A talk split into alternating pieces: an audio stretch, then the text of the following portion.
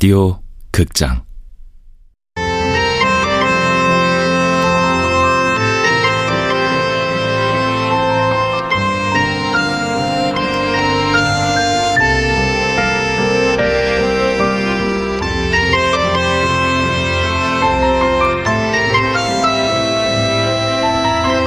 통영이에요. 지금.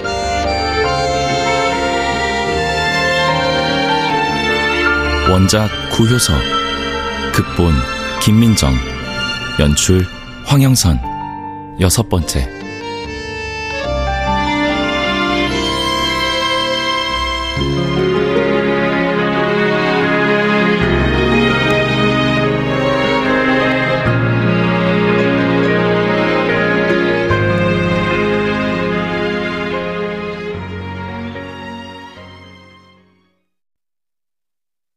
이곳에는 꽤 유명한 우체국이 있어요. 청마 유치원이 이영도에게 수백 통의 사연을 보냈다는 것이요. 그 둘이 어떤 사이였는지는 형도 잘 알겠죠? 빨간 우체통 옆 화강암에 청마의 시가 새겨져 있어요. 오늘도 나는 에메랄드빛 하늘이 환히 내다보는 우체국 창문 앞에 와서 너에게 편지를 쓴다. 이래저래 편지와 인연이 깊은 도시죠. 톨로의 그녀가 오늘 읽어준 편지는 헬이라는 제자가 보낸 거라 하네요.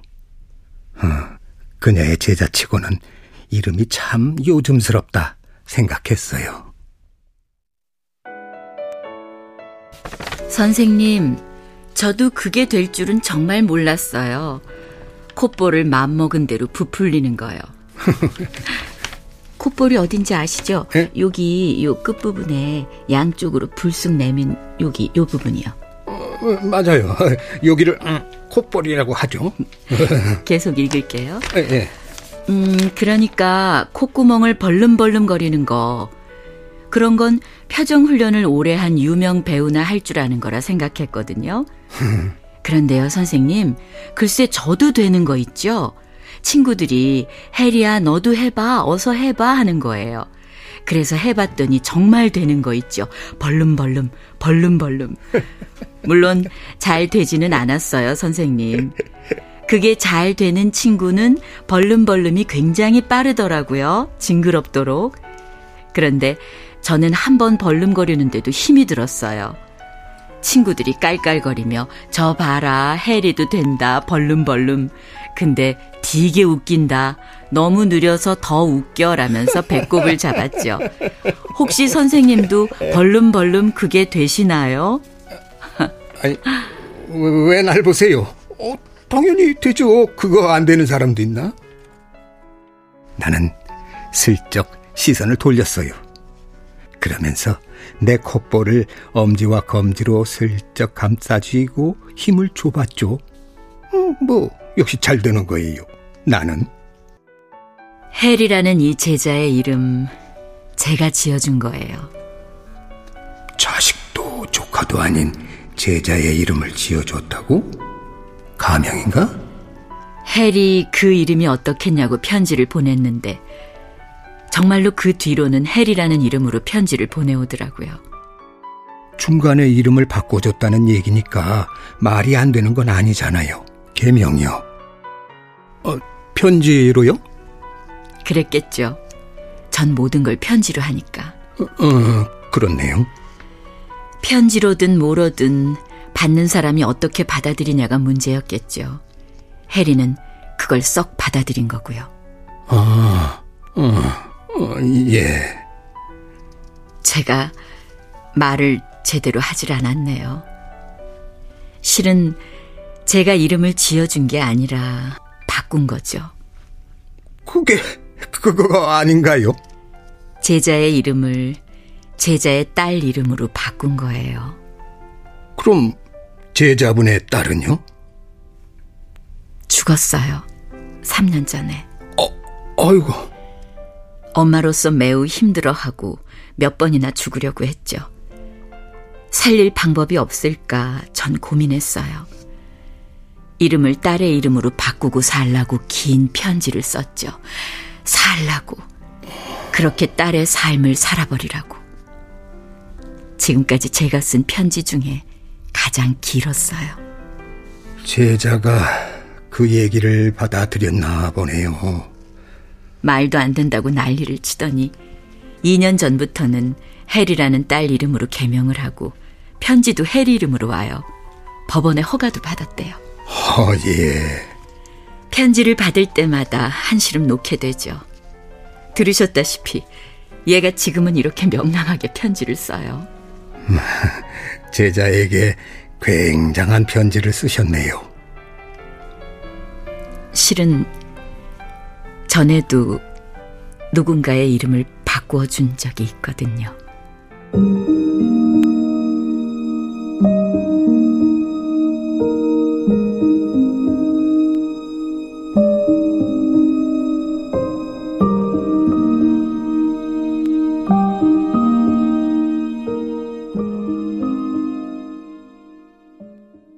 이름에 얽힌 사연을 들어서였을까요?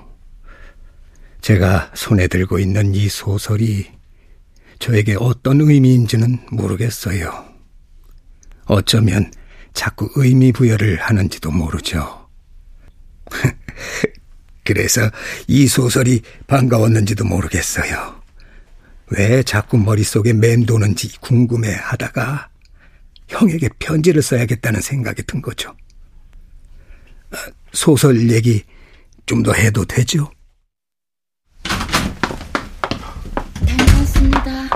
늦었네요. 어, 미안해요. 가게로 간다고 했었는데 장 보러 가기로 했는데 장은 내가 봐왔어요. 혼자서요? 네. 필요한 걸 잘 샀나 모르겠네. 아, 제가 정리해 넣을게요. 어, 아니요, 제가 할게요. 가서 씻고 좀 쉬어요. 저 저녁은 어, 아, 아직이요. 간단히 해 먹을까요? 뭐 있어요? 배고픈데.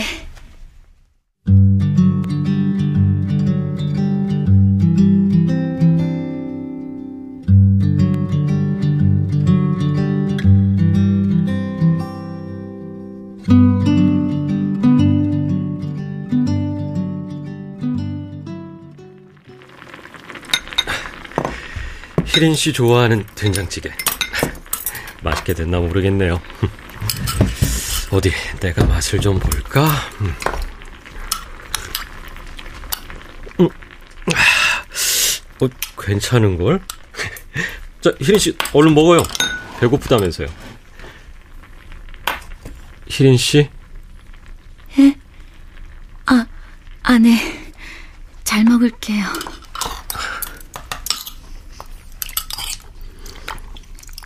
오늘 낮에 커플이 하나 왔었는데 그 소개팅하는 자리였나 봐요. 근데 어찌나 낯을 가리는지 긴장해서 입도 뻥긋 못하고 있더라고요. 둘 다요. 난 재밌어서 커피 내리면서 힐끔힐끔 보고 있었죠. 그런데 남자가 용기를 냈는지 간신히 몇 마디 하면서 설탕통 뚜껑을 열고 마시더라고요. 순간 그걸 커피로 착각했나 봐요. 남자가 입에 한가득 설탕을 물고는 삼키지도 못하고 뱉지도 못하고 쩔쩔매는 걸 보고 얼른 그릇을 갖다 줬죠. 뱉으라고.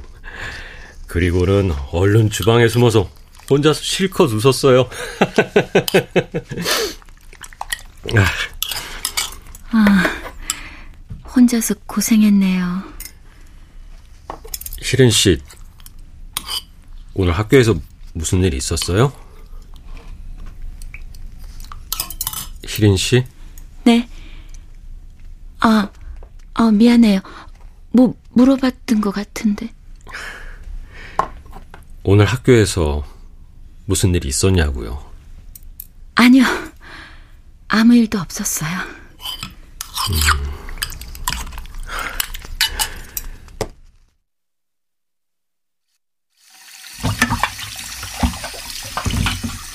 준우라는 사람 네? 만났어요? 네. 아니에요. 갑자기 왜 문득 궁금해졌어요. 그뿐이에요? 그뿐이에요. 나는 속으로 안도의 숨을 쉬었다. 주은우를 만났다고 말하면 안 되는 건가? 어째서? 말하지 말라고 주은우가 당부해서? 주은우를 만났던 바로 오늘 김상원이 물을 줄 몰랐다. 다 알고 묻는 건지도 모른다고 생각할 수밖에.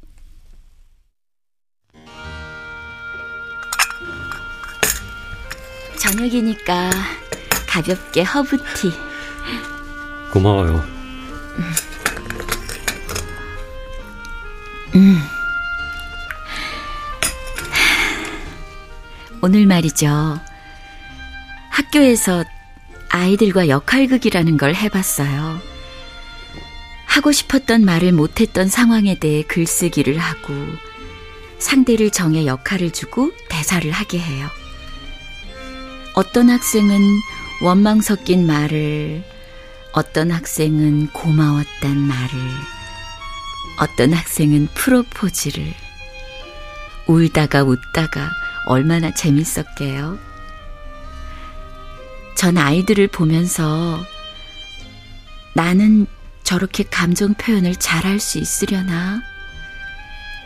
우리 학생들은 다른 시대에 살았으면 좋겠다. 이런 생각이 들더라고요. 다른 시대가 어떤 시대인지 모르겠지만.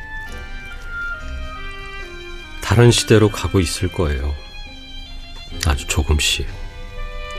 그렇겠죠? 달팽이처럼, 거북이처럼. 물고기가 자라는 것처럼, 지구 자전 속도보다 느리게. 이제 잘까 봐요. 더 늦기 전에. 음악 더 듣다가 들어갈게요.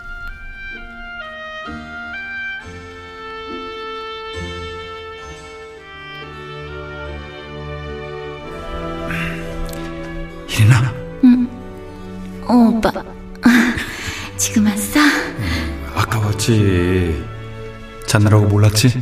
자긴 누가 자. 그냥 음악 듣느라 눈 감고 있었던 거지. 예. 어, 푹신한 의자에 파묻혀 듣는 클래식은 직방으로 수면제니까. 오빠, 아니라니까. 조용히 하세요. 저, 저, 저, 죄송합니다. 안 나갈 거야?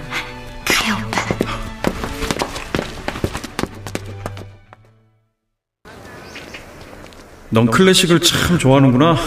잘 알고. 잘 알지는 못해. 듣는 건 좋은데. 오빤? 난 투쟁가나 좋아하지. 가투 나가서 부르는 것도 좋고 술집에서 술상 두들기면서 부르는 것도 신나고 클래식은? 안 좋아해? 클래식을 좋아하는 희린이를 좋아하지. 그래? 좋아? 그럼 용서해 줄게. 대신 난 집에다 하루 종일 클래식 틀어놓을 거다. 아, 클래식만? 햇살이 환하게 들어오는 커다란 통창 거실에서 좋아하는 LP 걸어놓고 애들 시험지를 채점하는 거야. 에이, 이 자식, 이것도 틀렸네. 쫙. 이것도 틀렸네. 쫙. 오, 이 자식 봐라. 100점이네. 하면서 말이야. 그게 내 꿈이야. 소박한 꿈. 오빤? 나는 채점하는 네 다리 베고 누워서 졸다가 네가 커피 하면은 예 하고 커피 대령하고 녹차 하면 예 하고 녹차 대령하고 난 그러는 게 꿈이야 내가 시키면 시키는 대로 다 하겠다고? 당연하지 약속한 거야, 오빠? 응 약속 영원히? 영원히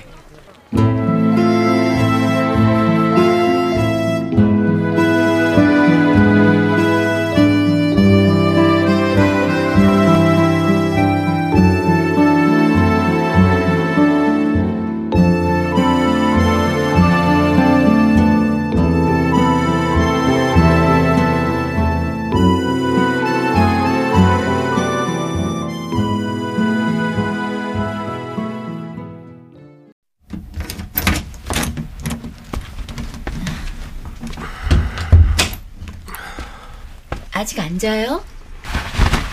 자요. 앉았으면서 불 끌게요.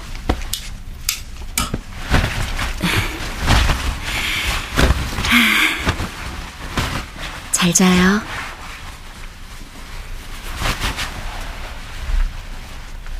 안 만났어요? 주은우가 쓰다듬었던 왼팔을 나도 모르게 만졌다. 나를 믿어요, 희린 씨. 신고 같은 거 할 사람이 아니잖아요. 내 발로 경찰을 뛰쳐나온 사람이에요. 믿어요. 그를 믿지만 그에게 솔직하기 어려운 까닭은 뭘까?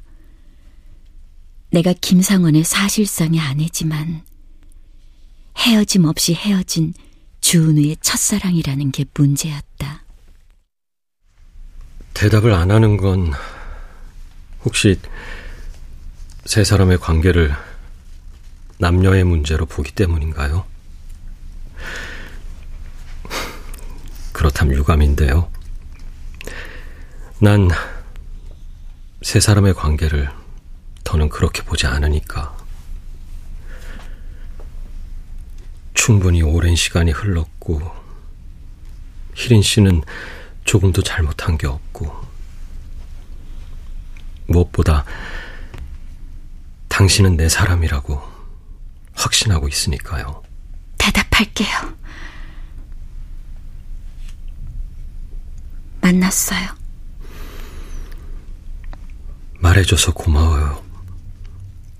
말 안 할 이유가 없잖아요. 오빠는 말하지 말아달라고 했어요. 오빠라고 불러왔으니까 오빠라고 하는 거예요. 알아요. 희린 씨는 전에도 늘 그렇게 불렀고, 오빠라는 사람에 대해 많은 얘기를 해줬죠. 말하지 말아달라는 오빠 말을 납득했었어요. 나쁜 뜻도 다른 뜻도 없었으니까. 그리고 이제 상원 씨 말을 잘 납득했어요. 대답이 늦어졌던 거 이해해주면 좋겠어요. 김상원과 나는 실질적 부부였다. 이것은 언제까지나 변함없을 거라고 서로 맹세했다. 맹세하는데 후회 없었고 기꺼웠다. 오늘 오빠 만난 거 알고 있었나요? 아니요. 그런데 어떻게 느낌이었지만 확신했었어요. 내게 그럴 자격이 있었나 봐요. 상원 씨에겐 무한 자격이 있어요. 나에 관해서라면. 됐어요. 그 한마디면 모든 게 충분해요. 무엇이든 감출 수 없고 무엇이든 알아채는 사이란 게 있나 봐요. 우리처럼. 그럼요. 그가 내 어깨를 가만히 끌어다 안았다. 나도 그를 꼭 안았다.